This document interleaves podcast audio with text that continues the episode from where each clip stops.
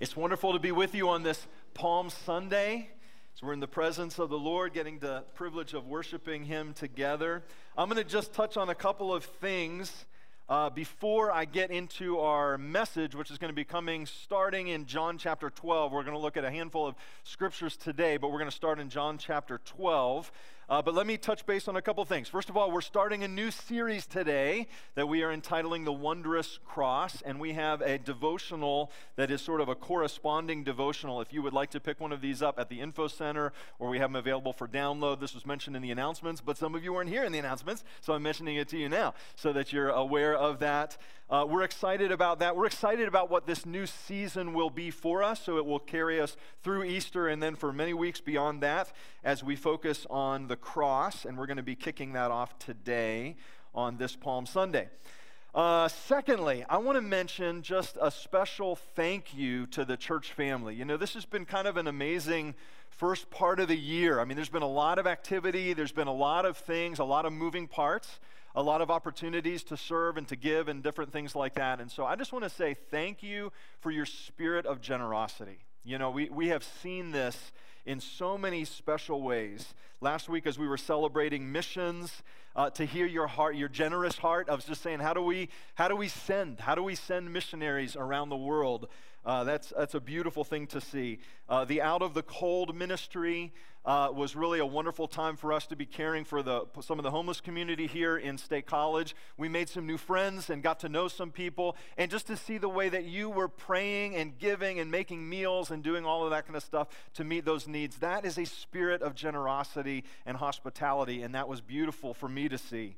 Uh, the Afghan refugee support, many of you have been working together. We have a team that's been working hard. We do actually have some families that are on the ground and, and coming in now, so you can continue to pray in that direction. But financial needs are being met there, and so another place that we want to just say thank you and uh, some wonderful ministry opportunities that will be there. The Life Conference, we had the Life tables, if you remember those were out there. All of those cards were picked up, every single one of the cards for the students and the leaders that were going. So, once again, spirit of of generosity. So we see all of that and we just say, Thank you. Thank you. Thank you for, for being the hands and feet of Jesus in different ways. Some people have asked me in recent weeks, yes, but is our church overall church giving, our general fund giving and stuff like that, has been lower over these last couple months. And that is true. But I want to tell you how I see that. I see that sort of in two ways. Number one, if that is a concern to you, so of course I go, oh yeah, I want to make sure our giving is strong. It's just a reminder to pray. You know, we just say, Lord, just you provide what we need and when we need it. We'll trust you with it. So if, if you're concerned at all about that, just pray. The second thing is, we see how God has this way of kind of like, it's all his resources, right? So there's there's been a season where he's been saying, "Church, I want you to be thinking outwardly." And you've been doing that. And that's just a beautiful thing. And so we we actually take great comfort in that. And we continue to be absolutely certain of this that when we collectively respond in obedience as the Lord calls us to give and to sacrifice and to serve, there will always be more than enough. And so we are certain of that. Thank you for your spirit of generosity. It is a beautiful, beautiful thing to see. And we'll continue to move forward together. I wanted to say that before we got into the message. We're coming into Holy Week. Uh, we're asking you today to pray with expectation. I want to ask you to join me, join our staff, join our worship folks. We're gathering together. We are praying daily that God will show up, that God will move, and, and, and He will do some special things in these upcoming services. Would you join us in that? Well, what, what, a, what an awesome kind of picture that is to know that we're not just sort of scattered, we're not just gathering every, we are praying, we are a praying people, and we're asking God to move. So pray that God will change the environment. Pray that there will be new life. How, how many of you would say, you know what? I, I, it would do my heart good to see some, some new life Raise your hand if that's sort of exciting to you, right? I mean, yeah, those of you didn't raise your hand, that's all right. We'll pray for you next. But that's, I mean, new life is, is sort of exciting and contagious and, and good. And it's the heart of the Father, you know, to, to seek and to save that which was lost. And so if we can't be praying about that in the Easter season, man, I don't know when we can. So join us in praying. Pray with expectation. Today we're actually kicking off this wonderful season with Palm Sunday. And I want you to turn to John chapter 12 as we uh, look at the triumphal entry. We're kind of using this as a, a springboard scripture for us today. Uh, my favorite little Palm Sunday joke goes like this There's a little boy, he gets sick on Palm Sunday, can't go to church. So he's home. His, his, siblings come home from church and they got these like palm fronds that they're waving around. And he's like, What is this deal? Well, like, what I miss? And his older sister says, Well, the palm fronds were what the people waved as Jesus walked by. You know, it was, this, it was sort of a big deal. And the kid, like, sort of downcast, he goes, You tell me the one Sunday I don't go to church, Jesus actually shows up? now, that may be a sermon in and of itself. We can get on that another time, but. It is Palm Sunday today. We're celebrating uh, the triumphal entry of Christ into Jerusalem. And uh, I've chosen John chapter 12 as a place for us to read that account together. So follow with me, if you will. We're going to pick up in verse 12 and read through verse 16. And it says, The next day, the great cl- uh, crowd that had come for the festival heard that Jesus was on his way to Jerusalem. And they took palm branches and they went out to meet him, shouting, Hosanna! Blessed is he who comes in the name of the Lord. Blessed is the King of Israel. Jesus found a young donkey and he sat on it, as it is written Do not be afraid, daughter of Zion. See, your king is coming, seated on a donkey's colt. At first, his disciples did not understand all this. Only after Jesus was glorified did they realize that these things had been written about him and that these things had been done to him. May God add blessing to the reading of his word this morning. So, the new series that we're talking about is called The Wondrous Cross. Here's what we know about the triumphal entry of Jesus. This is a very pivotal moment in his earthly ministry. But Jesus was not headed for celebrity status. Like, we, we know this. Jesus was not headed for political power. In fact, he avoided it every time that people said, We want to make him the king. And he kept saying, No, it's not my time. No, it's not my time. Jesus was not headed for political power, although his appeal was certainly very, very high in this moment. Jesus was not headed for fame or fortune. He would become famous, but not this way, because Jesus was headed toward the cross. We sing the hymn, When I Survey the Wondrous Cross on which the Prince of Glory died, my richest gain I count but loss and pour contempt on all my pride when I survey the wondrous cross. That is what we are endeavoring to do in this series. Is, is what does it actually mean to, to sit in the shadow of the cross? To learn from a Savior who went to the cross and find ourselves maybe saying, even as Paul said, Forbid it, Lord, that I should boast, save in the death of Christ my God. The, that particular hymn ends with these words Were the whole realm of nature mine, that was a present far too small. Love so amazing, so divine, demands my soul, my life, my all. I have been having a weepy morning. I don't know why. I'm not going to get through this message probably without some, some tears. It's just that, you know, this God, how do you help us get this? So we go to the cross and we learn. Today, what we're going to do, I want to I wanna share a, a quote from Jay Kim. Uh, who was one of the contributors in this devotional that I was mentioning. So, the Wondrous Cross devotional, this is actually made by uh, Christianity Today, and it is a compilation with multiple authors and things like that. Great resource. It will loosely, we'll loosely follow some of these things in the sermons that we're preaching, so there will be some coordination there. Uh, Jay Kim was the author of uh, this particular um, devotional, and he says this He says, The cross is the great revealer. And the question that we're going to ask today is what is it that the cross reveals? The cross is the great revealer, exposing the temporary stuff of earth and directing our hearts and minds toward the everlasting substance of eternity. We're going to ask the question today what, what is it that the cross reveals? And I could probably write probably 10 or 11 different things that, that were sort of on my heart as I was working on this message, but I'm going to focus it down to three. Let me share this quote with you from Matthew Henry, who is a famous Bible commentator. He says this Come and see the victories of the cross. Christ's wounds are thy healings, his agonies thy repose, his conflicts thy conquests, his groans thy songs, his pains thine ease, his shame thy glory, his death thy life, his sufferings thy salvation. These are the kind of things that are revealed when we sit in the shadow of the cross, when we have humility to understand all that Christ has done.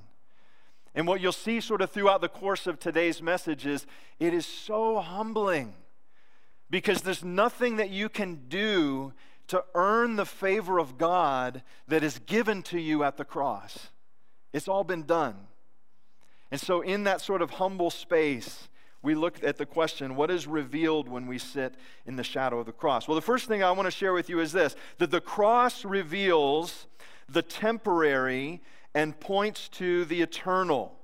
No, notice, you know, in the teachings of Jesus, like I'm thinking about Matthew 6, where Jesus says things like, Don't store up for yourself treasures in, in, on the earth like, just don't do it. Like, when you, be, when you begin to put all of your treasures and get your treasures here, the problem is they get rusty, they get eaten up by moths, they get stolen. He said, there's, this, there's a problem. So don't invest yourself here, but rather learn what it is to store up treasures in heaven. And so he, he begins to paint this juxtaposition. In fact, he does this a lot in his teaching. He's always sort of getting our attention away from that which is temporary and it's sort of on the nose in this particular example, and to that which is eternal. So, this quote from Jay Kim that I just read to you is The cross is the great revealer, exposing the temporary stuff of earth and directing our hearts and minds toward the everlasting substance of eternity. It's very much in step with the teachings of Christ and the life of Christ. Now, Jay Kim goes on to say this, sort of as a nod to William Blake. He says, The reason that we must understand what it is to get our attention in the right place is that we become that which we behold. And the sad reality in our world is we've got to do business with the fact that we get rooted to this world so easily. We get busy, we get frantic. We're always running. How many of you, you know, Easter season wouldn't be great if it was like relaxed and peaceful? I'm just going to celebrate the work of Jesus. That's not how we do it, right? I mean, we're running. We got family obligations. We got all these kind of things. If we can just sort of get through the holidays. And, you know, ministry people, they're like the worst.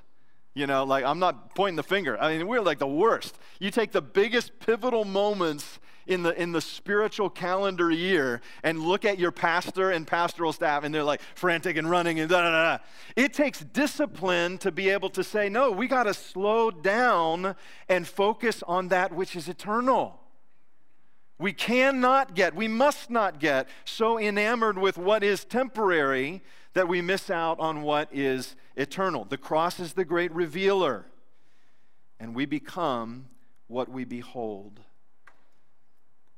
Jay Kim goes on to say this For the Christian, beholding the cross is a way of breaking free from the morbid, nihilistic short sightedness of secularism in order to live more fully into the hopeful eternal story unfolding in the present and awaiting us in the future. So the cross reveals that. And when we slow down, and the hope in this season is that we would have times that we're slowing down, contemplating, learning from the Savior who went to the cross. What does the cross reveal? The cross reveals that which is of eternal value and that which is only temporary. There's another thing in this point, though, that I want to maybe note with you. I think that maybe the reason that it can be hard to sit at the foot of the cross. You know, it's hard to slow down, it's hard to contemplate and, and live and be in that space. And the enemy of your soul does not want you to be there, right? I mean, make no mistake about that. The enemy of your soul would much rather have you be busy, be frantic, be running, be, you know, uh, maybe even doing all kinds of good things, but he doesn't want you to get still. He doesn't want you to contemplate. Why is that? Because it is at the foot of the cross that we analyze our tendency to drift. the foot of the cross, the, the sacrifice of Christ, brings us back to that center place. I'm going to talk about drift for a second. So, drift is a very real thing, can be a very dangerous thing, right? When you are driving, and you are on the highway with a concrete barrier on one side and an 18 wheeler on the other side, like it is, you better be focused, right? I mean, you got to stay between the lines and you're probably thinking, I hope everybody else is staying between the lines too, right? Because a little bit of drift, a little bit of drift, one way or the other, and suddenly you're in a place that you don't want to be. I was thinking about this notion of drift. You know, it makes me think about the one of my favorite hymns, Come Thou Fount. Though it does have some odd language, like Here I Raise My Ebenezer, it also captures our hearts well with its hauntingly beautiful truth, prone to wander. Lord, I feel it. Prone to leave the God I love. So here's my heart, Lord. Take and seal it. Seal it for the courts above. See, that happens when we come back to the cross. We realize the places that we're prone to wander, we're prone to drift. Every one of us deals with this on one level or another, and yet it's part of the human condition. And you hear Jesus at the foot of the cross saying, I'm going to recenter you again on what matters. That is a wonderful and important discipline. Uh, so I was thinking about this idea for drift, and um, a friend of ours, um, Jonathan Weibel, who's preached here, he's in charge of Front Yard Mission, and he does some great stuff in our community, is a great friend. His dad recently died, and um, he, was, he was speaking at his dad's funeral. Uh, where incidentally he said like, we had like a dozen people commit their heart to jesus i was like man that's awesome that's what, that's what we're praying for right new life that's what we're praying for but he read a, a, a, rather beautiful writing that his dad had, had written, prophetic words. But one of the things that his dad had written before he died, read at his funeral, and, and it was read at his funeral, was this Isn't there a serious danger that our habits fix us so immovably to the drift of our circumstances that we cannot free ourselves even when we want to? The author of Hebrews gives us this practical exhortation. We must pay much closer attention to what we have heard, lest we drift from it. So this is read at his, at his funeral, and I think a lot of people took it to heart. I, I wasn't even there, but I heard this and I, I took it to heart. I said, Lord, I don't want to I don't want to wander. Come back to the foot of the cross. Be reminded what is temporary. Be reminded what is eternal. So we read um, the triumphal entry in John 12 today. And let, let me share with you what is sort of a great irony with this passage of Scripture. The great irony of Palm Sunday is that the fickle crowds who seem to be in the right posture of worship for the King of Kings and the Lord of Lords were actually pursuing a temporal kingdom. You know, to them, this this entrance, this there's this guy coming in, he's a fulfillment of prophecy. He's got the he's got the crowds on his side. All of these are going on, but this will be in their mind a political repositioning for God's people that will always translate to something temporal. In fact, they had no idea of the eternal implications of what Jesus was going to do. So I'm struck by this in this message how little we really get of Jesus' plan. I mean, sometimes we think we know. Sometimes we may even have a glimpse and have glimpsed it correctly, but here's a group of people saying, Hosanna, he's coming in to save us. It's Palm Sunday, man. They're going to talk about this forever. There's going to be kids with Palm Sunday in church. Da, da, da. I don't know if they said that. I'm just having fun. But they were all excited about it, but they missed it. It was, it was a temporal kingdom that they were excited about.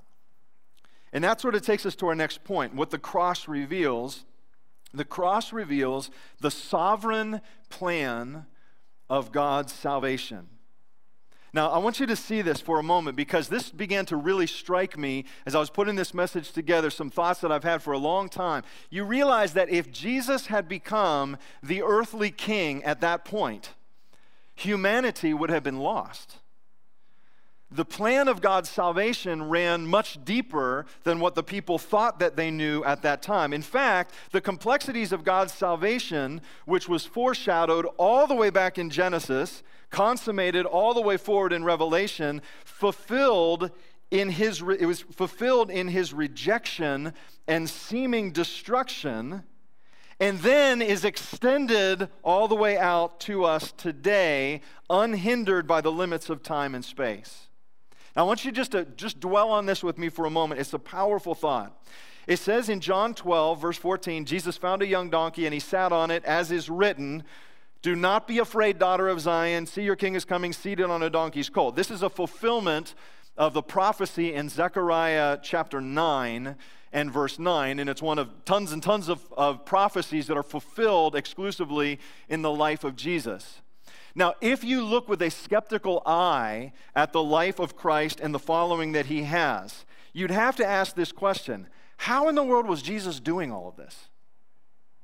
Like, how did he actually do this? If you don't see it as a divine encounter, especially, you have to ask the question how did he do this? How did he line all of these things up? Even if you were a brilliant student of history and prophecy, even if you were a master manipulator of people and circumstances, how in the world could Jesus possibly orchestrate all of this tying together thousands of years of history and prophecy and people and circumstances to carry out a plan that was dependent upon failure from a human standpoint.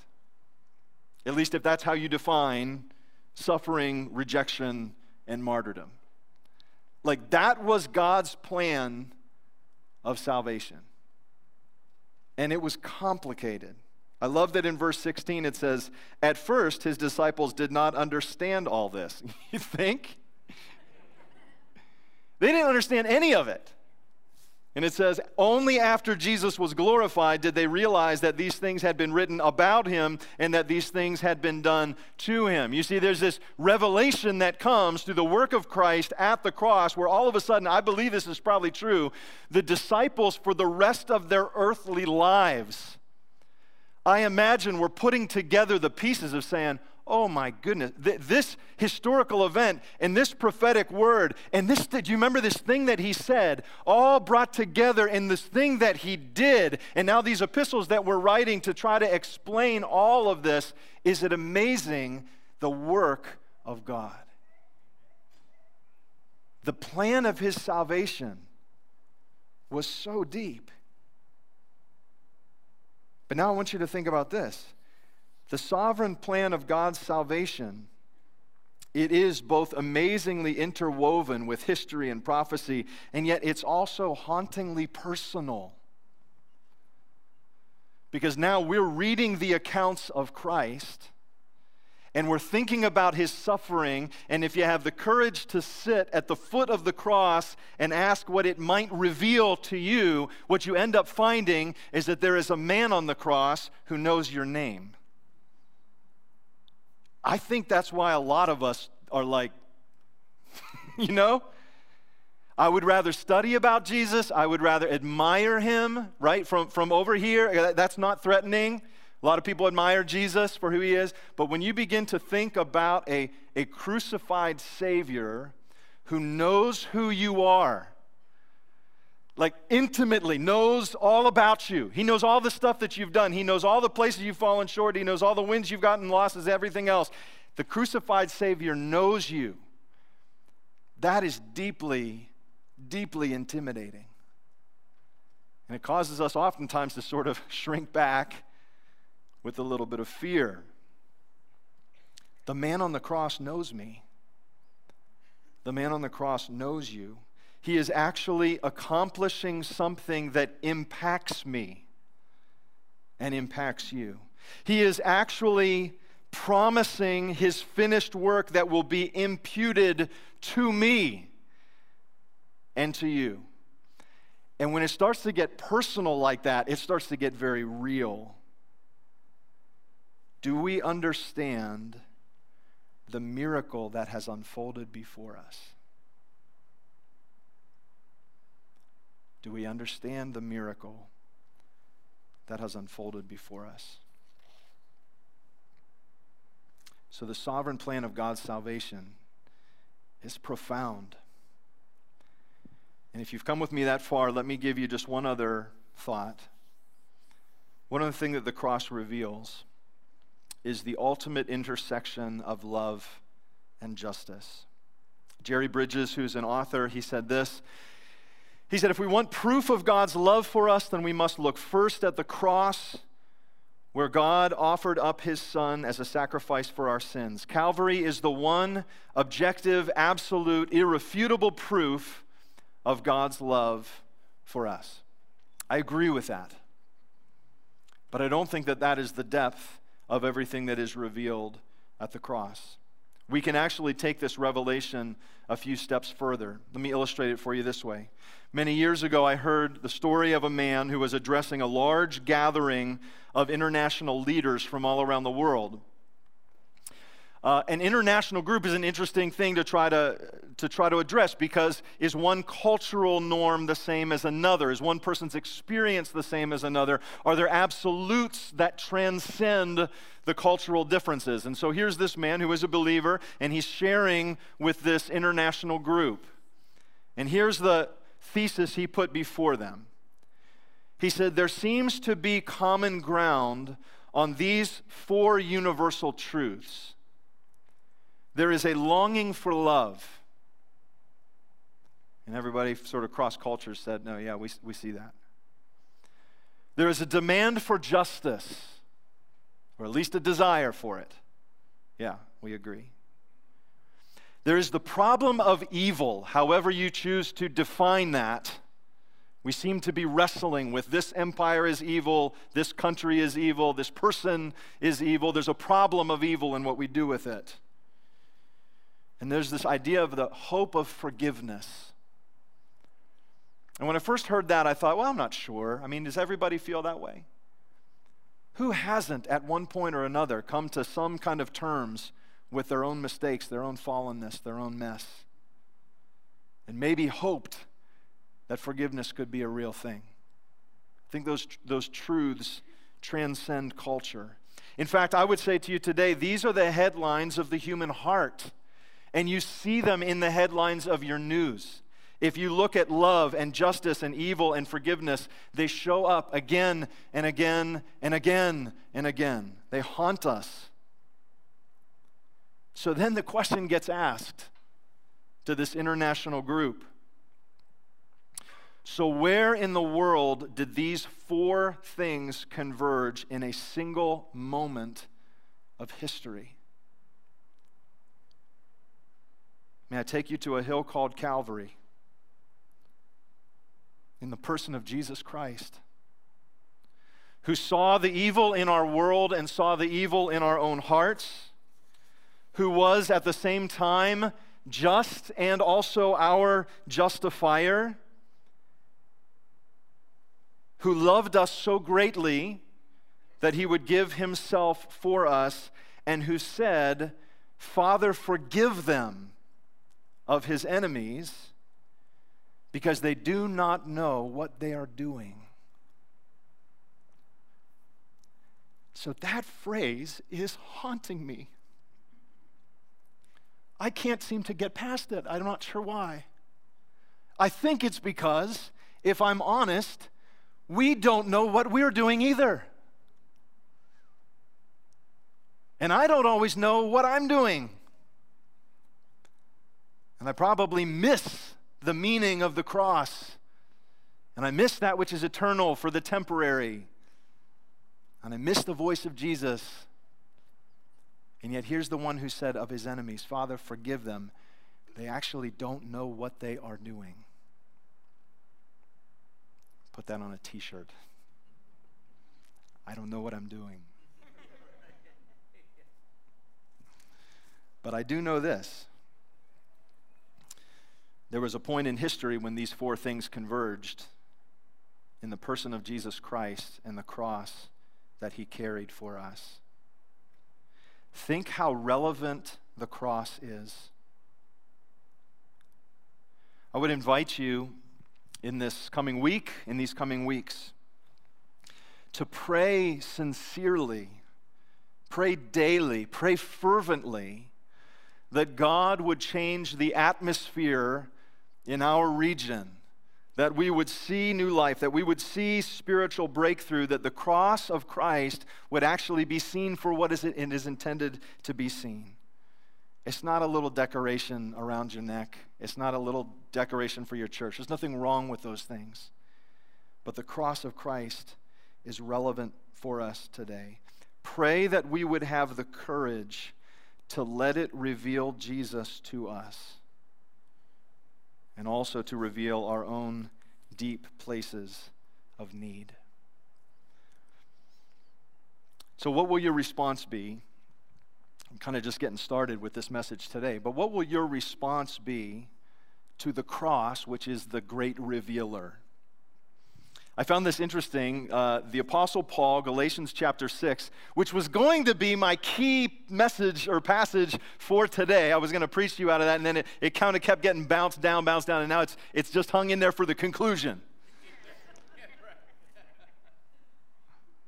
But it's a good place for us to land because for Paul, the cross that revealed was a life shaping revelation to the point that Paul, who was accomplished and had achieved so many things, and a lot of things he could have been proud of, a lot of places in which he could have said, I'm, I'm doing a lot of things well. I've been fervent in a lot of areas. And, and now, you know, he, he could say a lot of those things, especially once he came to Christ. And here's what he said in Galatians 6. This is the end of an epistle that he's writing to a people. And the thesis of Galatians is this don't try to finish in the flesh what God has begun in the spirit. That's the message.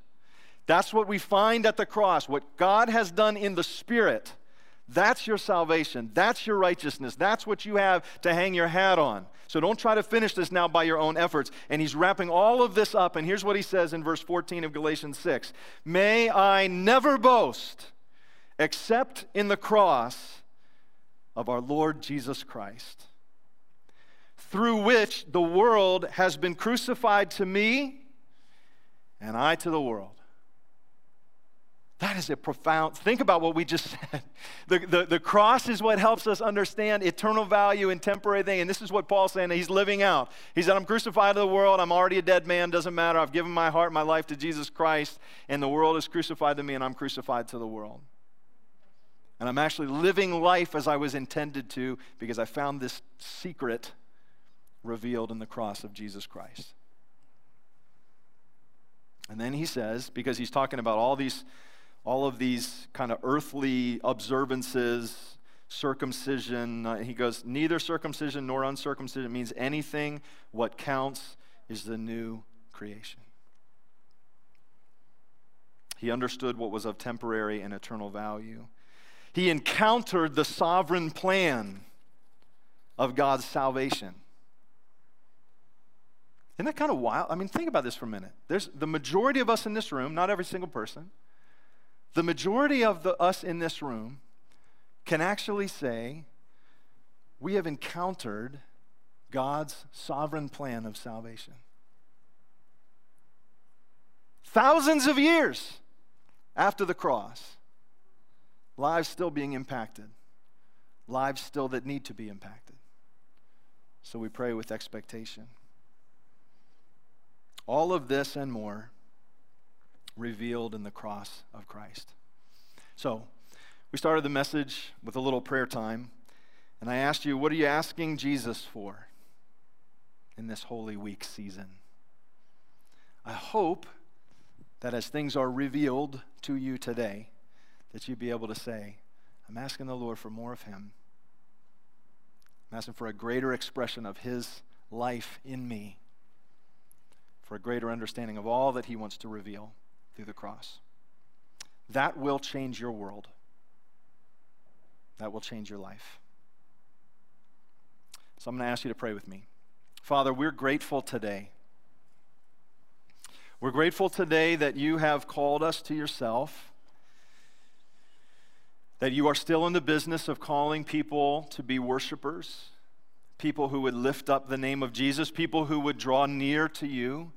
And yet, as I have preached this message now two times, I find myself in the same conclusion. I find myself feeling very small, like almost like I've kind of wandered into a room I don't quite belong in.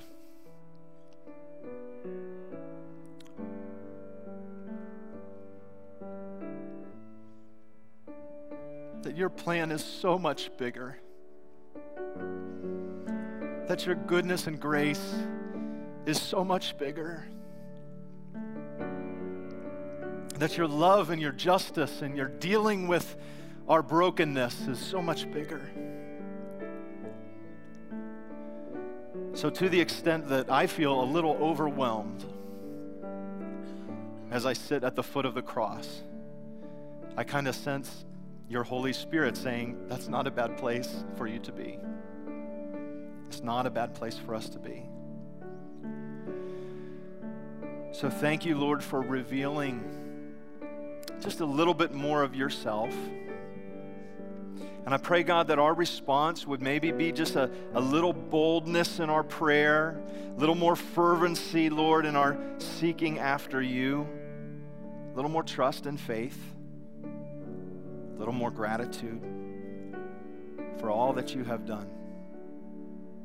For we are truly the recipients of an incredible gift. An incredible gift. and we are thankful. Today, I want to just give the invitation if, if today you would say, I don't know that I have received the gift of God's grace in my life. The finished work of Jesus Christ is imputed to you. That means it is given to you, it is, it's stamped over you when you say yes to what He has done. And we've talked today about why that can be intimidating and why that can be hard, because, yeah, He does. He knows you. He knows you better than you know yourself. He knows the dark spaces. He knows the, the hidden stuff. He knows the stuff that you have not told other people about yet.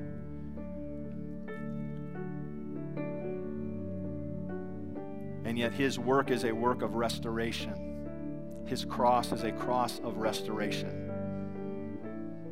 So you actually can say, right where you are, you can literally kind of bow your knee, bow your heart, bow your life to the lordship of Christ and say, I will receive your finished work for me. And he says, That's what I died for, right? I died to bring you new life.